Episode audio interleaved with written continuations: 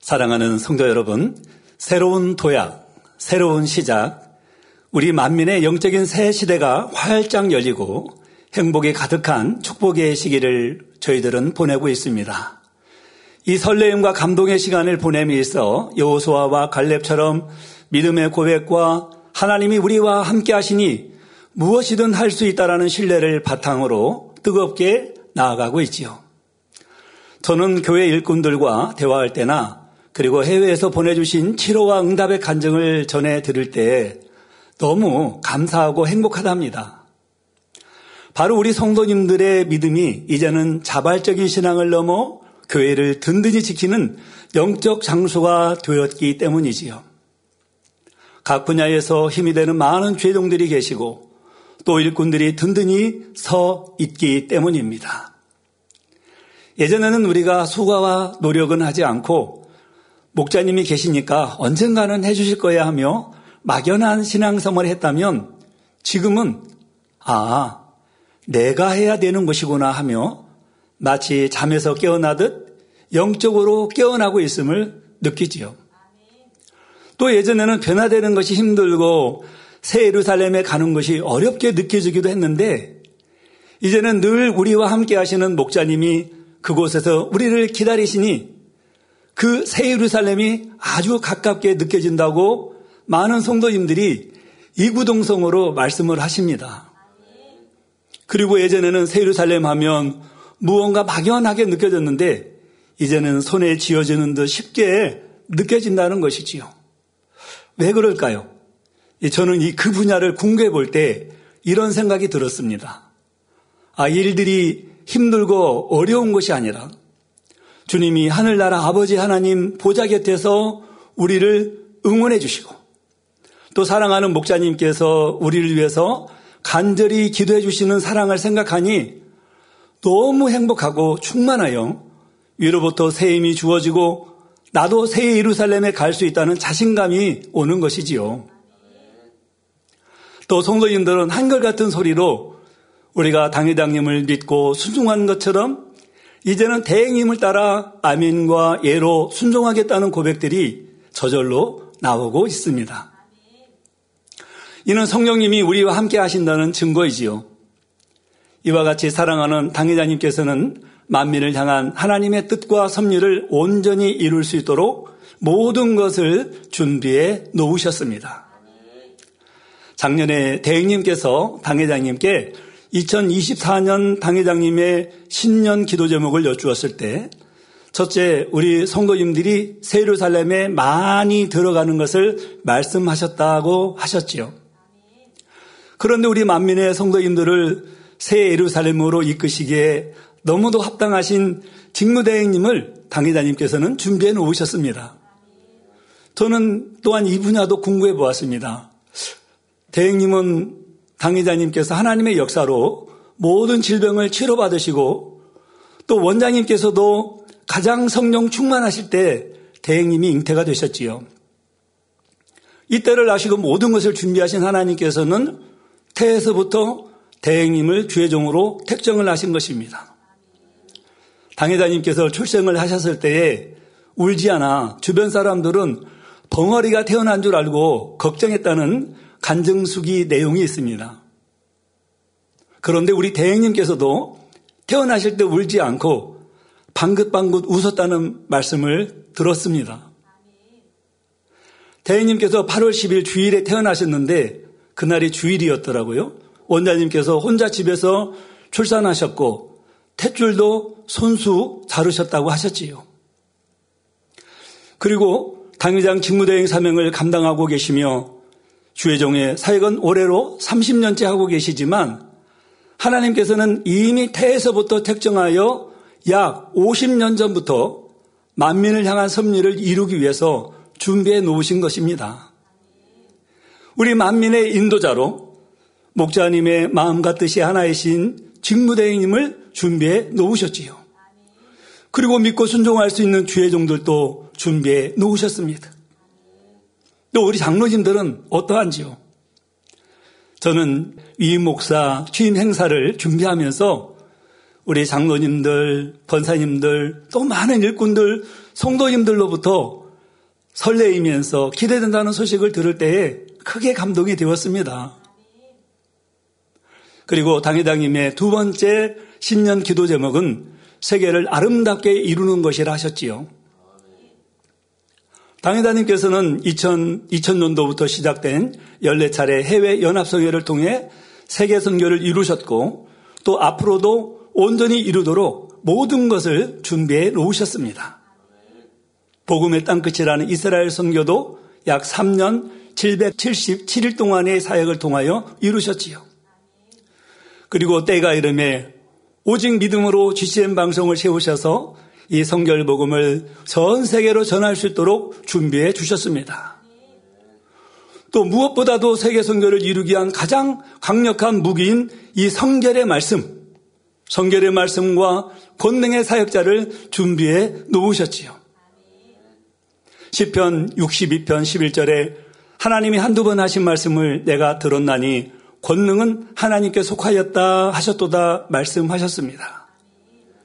세계 선교를 이루기 위한 너무도 확실하고 명백한 권능의 사역자인 대행님과 또 원장님을 준비해 놓으신 것입니다. 저는 매 은사 집회 시 간증 인도를 하면서 하나님께서 이러한 권능으로도 역사하시는가 하며 온몸에 전율이 흐르는 것을 느끼지요. 1월 26일 은사 집회 시 66년 된 만성 중이염을 치료받으신 우리 고영의 권사님의 간증을 들으면서 그분을 생각하니 눈물이 날 정도로 감사했습니다. 가끔 음식을 잘못 먹었을 때나 약간 알러지 반응으로 귀 속이 가렵거나 눈이 가렵거나 할 때가 있습니다. 잠시 동안의 알러지 반응으로 나타나는 현상이라 할지라도요, 그거 잠깐 한 뭐 10분 그렇던 30분을 그렇던 견디기 쉽지 않거든요. 그런데 무려 66년 동안 얼마나 고통스러운 나날들을 보냈을까요? 그동안 많은 간증이 있었지만 지난 또 2월 3일에 금요체라 매거진 방송된 결혼 7년 만에 대행님의 기도를 잉태의 축복을 받았음을 간증하는 우리 서강범 집사님 부부를 보며 성도님들이 너무 행복했다는 소식을 많이 들었지요. 생명의 잉태는 하나님의 소관이기에 권능의 역사를 펼쳐가시는 대행님이 계시기에 너무 감사했습니다. 또한 전 세계 여러 나라와 민족들 또 서로 다른 언어권이라 할지라도 각 나라 언어로 번역된 책자를 통해 전 세계 곳곳에서 성결 복음을 읽고 구원받을 수 있도록 문서 선교를 준비해 주셨지요. 저도 하나님의 은혜 가운데 2023년도에 두 차례 몽골과 말레이시아 선교 출장을 다녀오면서 이 사랑하는 당회자님께서 믿음으로 심으시고 그리고 정성으로 갖고 온 열매가 세계에서 어떻게 이루어지고 있는지를 직접 제 눈으로 보고 느끼며 마음에 새겼지요. 그렇다면 당회자님께서 이루신 열매가 크고 아름다우니까 하며 그 자리에 멈추어 있으면 될까요? 사람들은 흔히 자신이 최고의 정점에 있었던 과거를 그리워하며 그때가 좋았다는 표현을 하기도 합니다. 과연 그 생각이 지혜로울까요? 그 생각을 이렇게 바꿔보면 어떨까요? 내 인생에서 지금이 가장 중요하고 좋은 때라고요. 당리자님께서 계셨을 때의 믿음이 좋았습니다. 그러나 지금이 더 충만하고 좋습니다. 지금이 더 충만하고 행복합니다. 이렇게 고백하고 충성한다면 아버지 하나님께서 주님께서 또 세이루살렘에 계신 우리 목자님께서 얼마나 기뻐하실까요? 신앙도 마찬가지입니다. 지금의 시기가 가장 믿음이 좋고 충만합니다. 라고 고백할 수 있다면 얼마나 좋겠는지요. 그렇게 생각을 하시는 분들은 자신에게 주어진 삶을 최선을 다해서 살고 있지 않을까 싶습니다. 그러면 성경에서 말하는 지금의 시기는 어떤 시기일까요? 베드로전서 4장 7절 말씀에 만물의 마지막이 가까웠으니 그러므로 너희는 정신을 차리고 근신하여 기도하라 하셨지요. 이 말씀처럼 만물의 마지막에 가까웠음을 느끼고 기도하며 정신을 차리고 근신해야 한다는 사실입니다. 또 현재를 중요하게 생각하는 사람은 미래를 준비하고 살아가게 되지요. 바로 오늘의 현재가 내일과 미래를 결정하기 때문입니다. 어느 누구도 주님이 다시 오시는 날을 알지 못하고 언제, 어느 때 우리가 하나님의 부름을 받아 이 세상을 떠나게 될지 모릅니다. 그러나 마태복음 25장에 나오는 슬기로운 다섯 천하 같이 기름 준비를 잘한 지혜로운 사람은 어느 날, 어느 때에 하나님의 부름을 받는다 할지라도 아무 두려움도 아쉬움도 없는 것이지요. 창세기 12장 1절에 하나님께서는 아브라함을 부르시고 때가 이르자 본토 친척 아비 집을 떠나 내가 내게 지시할 땅으로 가라고 하셨습니다. 아브라함은 여호와 하나님의 말씀에 순종하여 본토 친척 아비 집을 떠나게 되지요. 어떤 목적지가 있어서 떠난 것이 아닙니다. 하나님의 말씀이기에 믿고 떠난 것이지요. 아들을 주시겠다는 약속을 받은 것도 때가 이름에 되어진 일이요. 독자 해석을 믿음으로 드린 것도 자신이 정한 때가 아닌 여호와 하나님께서 말씀하신 때에 행함으로 믿음을 내보였던 것입니다. 그리고 창세기 25장 8절에 그가 수가 높고 나이 많아 기운이 지나여 죽어 자기 열조에게로 돌아가며 말씀처럼 이 땅에서 믿음의 조상이라는 사명을 잘 감당한 아브라함은 좋은 때에 삶을 마감하게 되지요. 믿음의 조상이니까 지금까지 아브라함이 살아계신다면 과연 어떨까요? 하나님은 아브라함이 믿음의 조상으로서의 사명을 잘 감당한 다음에 이 땅에서 좋은 때에 아브라함을 부르신 것입니다. 이 땅에서 무엇 하나 부러울 것 없는 복된 삶을 살았던 아브라함에게도 삶을 마칠 시간이 다가왔습니다. 하나님께서는 그의 온몸에서 기운을 다 빼심으로 자연스럽게 숨을 거두었지요. 아브라함은 하나님의 부르심을 받은 순간부터 오직 하나님 말씀에 순종하여 믿음의 소성으로 세워지고 삶을 마치는 그 순간까지 어느 것 하나 어그러짐 없이 이 하나님의 섭리에 따라 인도받는 삶을 살았습니다. 더욱이 아브라함은 자신이 죽을 때를 알았지요. 내가 이렇게 기력이 떨어지니 곧 죽겠구나. 아쉽다 하며 느낀 것이 아닙니다. 하나님께서 그 마음을 주관해 주신 것이지요. 그래서 이미 주변 정리를 다 마치고 기쁨과 감사함으로 죽음을 맞을 수 있었습니다. 이 땅에서 자신이 감당해야 할 사명을 온전히 마쳤고 잠시 후면 뵙게 될 사랑하는 아버지 하나님을 생각하며 삶을 아름답게 마무리하였던 것이죠. 이와 마찬가지로 당회자님께서도 하나님의 섭리와 뜻을 다 이루시고 아버지 하나님의 품에 안기셨습니다.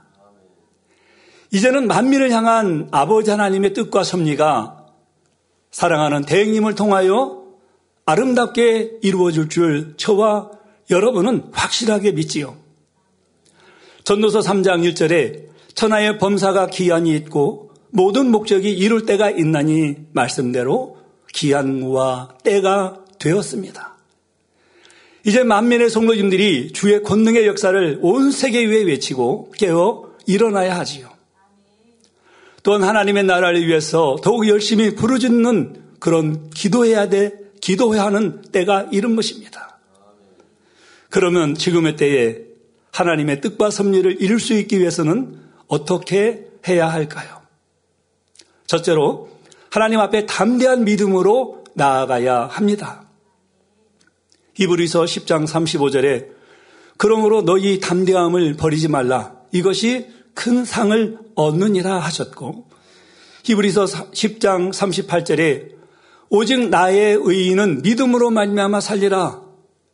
또한 뒤로 물러가면 내 마음이 저를 기뻐하지 아니하리라 하셨습니다.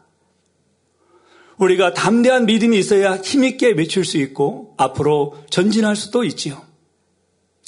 여기서 담대함이란 영적인 담대함을 의미합니다.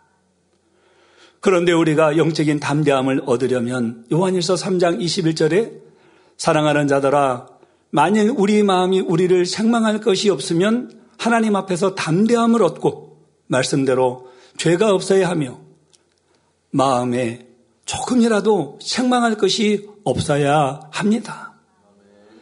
죄로 인해 하나님과 막힌 담이 있으면 모든 것을 감찰하신 하나님 앞에 부끄러워 얼굴을 들지 못하게 되지요. 그러므로 정령 주의 권능을 선포하고 외칠 수 있는 자녀가 되기 원한다면 먼저는 스스로 돌아보아 하나님 앞에 모든 죄의 담을 허려야 합니다. 또한 영적으로 잠들어 있는 사람이라면 이제는 깨어 일어나야 하며 부르지도 기도함으로 하나님과 교통하며 위로부터 능력을 받아야 합니다. 하나님 앞에 담대함을 얻고 하나님으로부터 능력을 공급받아 하나님이 항상 나와 함께 하신다는 자신감을 가지면 언제 어디서나 담대히 입을 열어 외칠 수 있지요. 또한 영적인 담대함을 가질 수 있도록 서로가 서로에게 영적인 힘을 복돋아 줄 수 있어야 합니다. 범죄함으로 인해 힘을 잃은 영혼이 있다면 죄에 대해서는 분명히 깨우쳐 주되 단지 지적하고 책망하는 것으로 그치는 것이 아니라 죄에서 돌이키도록 또 빛 가운데로 나와 빛 가운데 행할 수 있도록 영적인 힘을 주어야 합니다.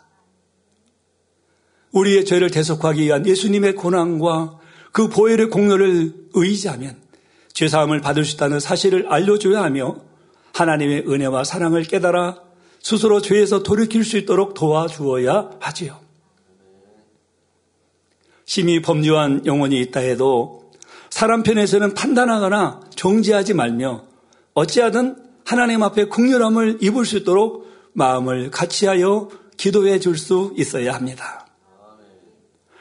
만일 죄를 깨우쳐 주는 것만으로 그친다면 믿음이 여린 영혼들은 회개하고 돌이키기보다는 낙심하고 절망하여 실족해 버릴 수 있지요. 그러므로 영적으로 앞선 사람들은 상한 갈대를 꺾지 않으시고 꺼져가는 심지도 끄지 않으시는 주님의 마음으로 이들을 돌아보아야 합니다. 그래서 영적인 질서 가운데 서로가 화평하며 서로가 서로를 섬겨주므로 모두가 하나님 앞에 담대함을 얻고 마음껏 하나님의 나라를 이루어 나가야 하겠습니다. 사랑하는 성도 여러분, 지금의 때에 하나님의 뜻과 섭리를 이룰 수 있기 위해서는 둘째로 자신의 사명에 대한 소망이 있어야 합니다. 자신의 사명에 대한 소망이라는 것은 요한계시록 22장 12절의 말씀대로 자신의 사명을 잘 감당했을 때 천국에서 하나님께 받게 될 상급을 바라보는 것이지요. 천국에는 아름다운 처소가 예비되어 있을 뿐만 아니라 이 세상의 것과는 비교할 수 없을 만큼 좋은 것들로 가득합니다. 그런데 구원받은 영혼이 모든 것을 똑같이 누릴 수 있는 것이 아니라 우리가 이 땅에서 일한 대로 하나님의 공의 가운데 각 사람에게 상급으로 주십니다. 만일 여러분들이 이 땅에서 어떤 것을 누리고 싶었지만 주님의 일을 하느라 누리지 않고 능히 취할 수 있었지만 취하지 않은 것이 있다면 하나님께서는 그것을 기억하시고 갚아 주시지요. 그러니 잠시 잠깐 있을 이 땅에서의 좋은 것을 누리고 취하기보다는 영원한 천국에서 더 좋은 것으로 얻기를 소망하시기 바랍니다. 하늘에서 주어지는 상급 중에서 가장 큰 상급은 영혼 구원에 대한 상급이지요. 누가복음 15장 7절에 내가 너에게 이르노니 이와 같이 죄인 하나가 회개하면 하늘에서는 회개할 것 없는 의인 아흔 아홉을 인하여 기뻐하는 것보다 더하리라 말씀하셨기에 영혼 구원과 직접 관련된 사명을 더욱 사모하고 귀히 여기시기 바랍니다. 영혼을 구원하는 전도의 사명은 주님을 믿는 모든 사람에게 주어졌으니 열심히 영혼 구원을 위해 전도하며 주어진 일에 최선을 다한다면 그러한 사람은 반드시 인정을 받아 바라던 사명도 맡을 수 있게 되지요. 이처럼 천국의 상급을 바라보며 사명 맡기를 사모하는 사람이야말로 믿음이 있다고 할 수 있습니다. 그러므로 사명에 대한 소망을 가지되 더 귀한 사명을 사모하여 나도 하나님의 나라를 위해 어떠한 분야에서 교회에 힘이 되어야 되겠다라는 꿈을 가지고 그 목표를 향해 달려가시기를 바랍니다. 여러분이 마음 중심에서 사모함으로 아버지여 이 마지막 때에 나도 아버지의 일을 이룸에 있어 한 분깃을 담당하는 자가 되길 원합니다. 내게 비전을 주옵소서 하고 기도한다면 하나님께서는 반드시 여러분에게 가장 적합한 사명을 주실 것입니다. 빌립보서 2장 13절에 너희 안에 생하시는 이는 하나님이시니 자기의 기쁘신 뜻을 위하여 너희로 소원을 두고 행하게 하시나니라고 말씀하신 대로 사명에 대한 소망이 넘쳐난다면 이 세상에 어떤 좋은 것을 보아도 여러분의 눈에 들어오지 않게 되지요. 고린도전서 9장 25절에도 이기기를 다투는 자마다 모든 일에 절제하나니 저희는 썩을 멸류관을 얻고자 하되 우리는 썩지 아니할 것을 얻고자 하노라 말씀합니다. 이 세상에 있는 것이 아무리 좋아 보이고 이 세상에서 누리는 것이 아무리 즐거워 보여도 그것은 잠시 잠깐이지만 우리가 소망하는 천국은 그리고 천국의 상급은 이 세상 어떤 것과도 비교할 수 없이 좋으며 세월이 지나도 영원히 변하지 않지요. 사명에 대한 아무런 소망도 없이 그저 의무감으로 사명을 감당하는 사람이 있다면 그는 믿음으로 일한다고 할 수가 없습니다. 주 안에서는 믿음이 먼저요. 믿음으로 소망 가운데 행하는 것이 참이지요. 잠언 29장 18절에도 어, 묵시가 없으면 백성이 방자히 행하거니와 율법을 지키는 자는 복이 있느니라 했습니다. 아무런 꿈과 비전이 없는 사람은 향방 없이 달리게 하는 것과 같이 무가치한 삶을 살게 되지요. 그러므로 사명에 대한 소망, 그 천국의 상급에 대한 소망을 확실히 붙잡고 그것을 이루기 위한 구체적인 비전을 가지며 하나님을 의뢰함으로 그 길을 밝히 제시받을 수 있기를 바랍니다. 이제 때가 이르렀으므로 자기의 사명에 대한 확실한 소망을 가지고 부르짖어 기도함으로 충성되이 사명을 감당해야 하겠습니다. 사랑하는 성도 여러분, 지금의 때에 하나님의 뜻과 섭리를 이룰 수 있기 위해서는 셋째로 죽음을 두려워하지 않는 사랑이 있어야 합니다. 1월 은사집회 시 그리 아니할지라도 말씀의 주인공들인 다니엘의 세 친구 사드락, 메삭, 아벤누고의 신앙에 대해 들었습니다. 그들은 죽음 앞에서도 죽음 믿음을 저버리지 않았고 이로 인해 극렬히 타는 풀무불에 던져진다 할지라도 하나님이 지켜주실 것을 믿었습니다. 그런데 혹시 지켜주시지 않는다 할지라도 자신들의 믿음을 굽히지 않겠다 했지요. 이렇게 죽음을 두려워하지 않는 사랑이란 아버지 하나님과 주님을 위해서는 자신의 목숨도 버릴 수 있는 사랑입니다. 요한일서 4장 18절에 사랑 안에 두려움이 없고 온전한 사랑의 두려움을 내어 쫓나니 말씀하신 대로 예수님께서는 아버지 하나님을 사랑하시면 물론 죄인들도 온전히 사랑하시기에 사랑하셨기에 처참한 십자가의 처형으로 목숨을 잃는 것을 조금도 두려워하지 않으셨지요. 이처럼 온전한 사랑과 열정을 가진다면 이 세상에 어떤 것도 두렵지가 않게 됩니다. 영원한 지옥 형벌을 받을 수밖에 없었던 자신이 예수님의 희생으로 인해 구원을 얻게 되었다는 사실을 깨닫게 되면 빌립보서 1장 21절에 이는 내게 사는 것이 그리스도니 죽는 것도 유익함이니라 했던 사도 바울의 고백이 중심에서 나오게 되지요. 이러한 마음이 든다면 세상에 나가 외칠 때에 어떤 두려움이 온다 할지라도 두렵지 않으며 오직 아버지 하나님을 사랑함으로 믿음 가운데 전진해 나갈 수 있습니다. 시편 110편 3절에 주의 백성이 거룩한 옷을 입고 즐거이 헌신하니 새벽 이슬 같은 주의 청년들이 죽게 나오는도다. 말씀대로 이제 깨끗한 그릇으로 준비된 많은 영혼들이 즐거이 헌신하게 될 것입니다. 바로 우리 모두가 새벽 이슬같이 맑고 깨끗한 영혼으로 준비되어 그 대열에 앞장설 수 있기를 바랍니다. 저는 많이 부족한데 어떻게 그렇게 할 수 있을까요? 하는 연약한 생각이 드는 분이 계신가요? 그러나 마음에 아버지에 대한 온전한 사랑이 있다면 내가 주님을 사랑하오니 주께서 원하시면 무엇이든 할 수 있나이다. 라는 고백이 나오게 됩니다. 로마서 14장 8절 말씀대로 우리가 살아도 주를 위하여 살고 죽어도 주를 위하여 죽나니 그러므로 사나 죽으나 우리가 주의 것이로라 고백할 수 있는 것이지요. 오늘날 우리가 복음을 들을 수 있는 것도 주님을 향한 온전한 사랑 가운데 죽음도 두려워하지 않았던 많은 믿음의 선진들이 있었기 때문입니다. 로마의 극심한 박해로 인해 화형을 당하기도 하고 사자밥이 되면서도 신앙을 지켜왔던 초대교회 성도들로부터 주님께서 가라시면 어떤 곳이라도 복음을 들고 갔던 많은 전도자들이 있었지요. 약 100여 년 전 우리나라에도 많은 선교사님들이 오직 주님을 사랑함으로 그 주관하심에 순종하여 들어왔습니다. 그 중에는 루비 캔드릭이라는 26세의 젊은 처녀 선교사도 있었지요. 미국에서 태평양을 건너 단신으로 이 땅에 온 선교사님은 안타깝게도 선교 사역을 꽃피워 보지도 못한 채 8개월 만에 소천하고 말았습니다. 그러나 마지막으로 소천하면서 남긴 말이 있지요.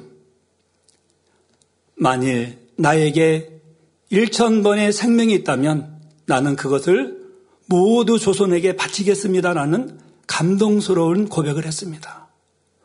그 고백은 이후 수많은 젊은이가 선교사로 헌신하게 했으며 오늘날도 묘비에 새겨진 그 글귀를 보고 수많은 사람들이 주님께 헌신을 다짐한다고 합니다. 이 밖에도 많은 이들이 주님을 사랑함으로 아무런 두려움 없이 주님의 주관하심에 순종하여 자신의 삶을 헌신했지요. 큰 권능의 역사를 본 것도 아닌데 죽음도 두려워하지 않고 주님께서 가라 하시는 곳에 갔던 그들의 주님을 향한 사랑은 우리를 감동케 합니다. 그러니 하나님의 큰 권능과 불같은 성력의 역사가 항상 나타나는 본교의 성도라면 더 뜨겁게 주님을 사랑하며 믿음으로 무엇이든 할 수 있는 영적 장소로 나와야 하겠습니다. 사랑하는 성도 여러분, 결론을 말씀드리겠습니다. 저는 22년 전인 2002년 10월 31일에 큰 은혜 체험을 했습니다. 당시 원장님의 배려로 28일 특별 철학 기도회 시 준비 찬양을 인도했지요. 그런데 문제가 생겼습니다. 준비 찬양을 3일을 인도하고 이 목이 잠겨서 목소리가 거의 나오지 않는 것입니다. 신방할 때는 목소리가 답답해도 우리 성도님들이 이해해 주셔서 할 수 있었지만 준비 찬양을 인도해야 되는데 찬양 시에 정작 이 중요한 고음, 저음 등이 전혀 나오지 않으니 참으로 당황스러운 일이었지요. 이제 그런 상황에서 목요일에 헤어 업무로 당회장님을 뵙게 되었습니다. 머리를 해드리기 위해서 당회장님을 뵙게 됐어요. 그때 이제 원장님께서 잘 안 오시는데 그때는 원장님께서 오셔서 참 축복을 받으려니까 그렇게 받더라고요. 그때 원장님께서 저의 목소리가 잘 나오지 않는다고 당회장님께 말씀을 전해 주셨지요. 그 말씀을 들으신 당회장님께서는 따뜻하면서도 안타깝게 권면해 주셨습니다. 주의 종이라면 평소 부르짖어 기도하는 습관이 되어 있어야 하고 중심 기도를 해야 한다고 말씀을 하셨지요. 그러면서 나는 기도하면 기도할수록 목소리가 더 맑아져. 그렇게 말씀하시는 거예요. 그리고 중심 기도란 어떤 것인지 친히 시범을 보이시면서 세심하게 가르쳐 주셨지요. 당회장님을 뵙고 그날 밤 준비 차장을 인도해야 하는데 목소리는 여전히 나오지 않았습니다. 그때 당시에 이제 총무이신 김영성 목사님이 원장님께 여쭤보셨나 봐요. 이마경, 그땐 이마경 예, 전도사였어요. 이마경 전도사가 소리가 나오지 않는데 원장님 어떻게 할까요? 그랬더니 원장님께서 전도사님이 하겠다고 하면 하게 하고 못하겠다고 한다고 하면 교체를 해줘라고 말씀을 하셨다고 제가 들었습니다. 그러면서 하신 말씀이 이제 목요일 하루 인도하면 금요일 날 하루 쉬는 시간이 있으니까 그다음부터는 목소리가 풀릴 것이야. 이렇게 말씀을 해 주셨다고 하지요. 그래서 원장님께서 믿어주셔서 단에 서서 목요일 준비 찬양을 인도했습니다. 10월 30일에. 한번 해보겠습니다. 함께 찬양하시겠습니다. 이 목소리도 안 나왔어요. 너무 민망하죠. 아주 작고 탁한 음성으로 준비 찬양을 간신히 마치고 기도에 들어갔습니다. 너무도 민망하고 부끄럽, 부끄럽기도 했지만 이 당기자님께도 권면해 주신 말씀을 명심하여 기도를 시작했습니다. 그러자 눈을 감고 기도할 때에 신기한 일이 저에게 펼쳐졌습니다. 저 멀리서 당기자님께서 부흥성의 주여 하시면서 기도하는 소리가 들렸습니다. 저는 마치 말을 못하는 어린아이가 엄마 아빠를 따라하듯 그 소리를 들으며 기도하기 시작했습니다. 그 소리는 지금은 성령 충만 기도회 때 당기자님 기도 소리를 들어주시는데 그때는 그렇지 않으셨거든요. 그런데 그 소리가 들렸었어요. 그렇게 기도를 하는데 점점 제 소리가 당회장님 소리를 따라가기 시작했습니다. 그런데 뭐 아, 안 나오던 목소리에 제 목소리가 들리게 되었습니다. 기도하면서 신기했습니다. 오, 소리가 나오네? 하며 감동함 속에 기도를 하였지요. 그리고 점점 소리가 회복되고 전보다 더 좋은 목소리가 되었습니다. 그런데 바로 이때 지금까지 보지 못하고 체험하지 못했던 일들이 제 눈앞에 환상으로 펼쳐졌지요. 그때 이후로도 그러한 체험은 하지 못했고 거의 유일무이했기에 아 이마경 목사님은 환상 보는 사람인 거구나 그렇게 여러분들 오해하시면 안 돼요. 그러나 유일무이했기 때문에 거의 너무 너무나도 확실한 기억으로 남아 있습니다. 그때 보여주시는 환상은 대행님에 관한 것이었습니다. 당시 대행님은 전도사님이셨지요. 하늘에 수많은 흰옷 입은 사람이 도열에 있었습니다. 그수 없을 정도로 많은 사람들이 도열에 있었지요. 그런데 가장 앞에 한 여인이 서 있었는데 그 모습이 얼마나 건의 있고 유풍당당한지 장관이었습니다. 그분은 바로 대행님이셨습니다. 승리의 V자로 도열되어 있는 이 꼭지점의 맨 앞에 대행님께서는 진리의 횃불을 높이 들고 있었습니다. 그 뒤로 도열해 있는 흰 옷 입은 군사들은 너무 질서성연하고 당당하여 그 위험이 대단했지요. 마치 어떤 적도 감히 범접할 수 없는 힘을 거기서 저는 느꼈습니다.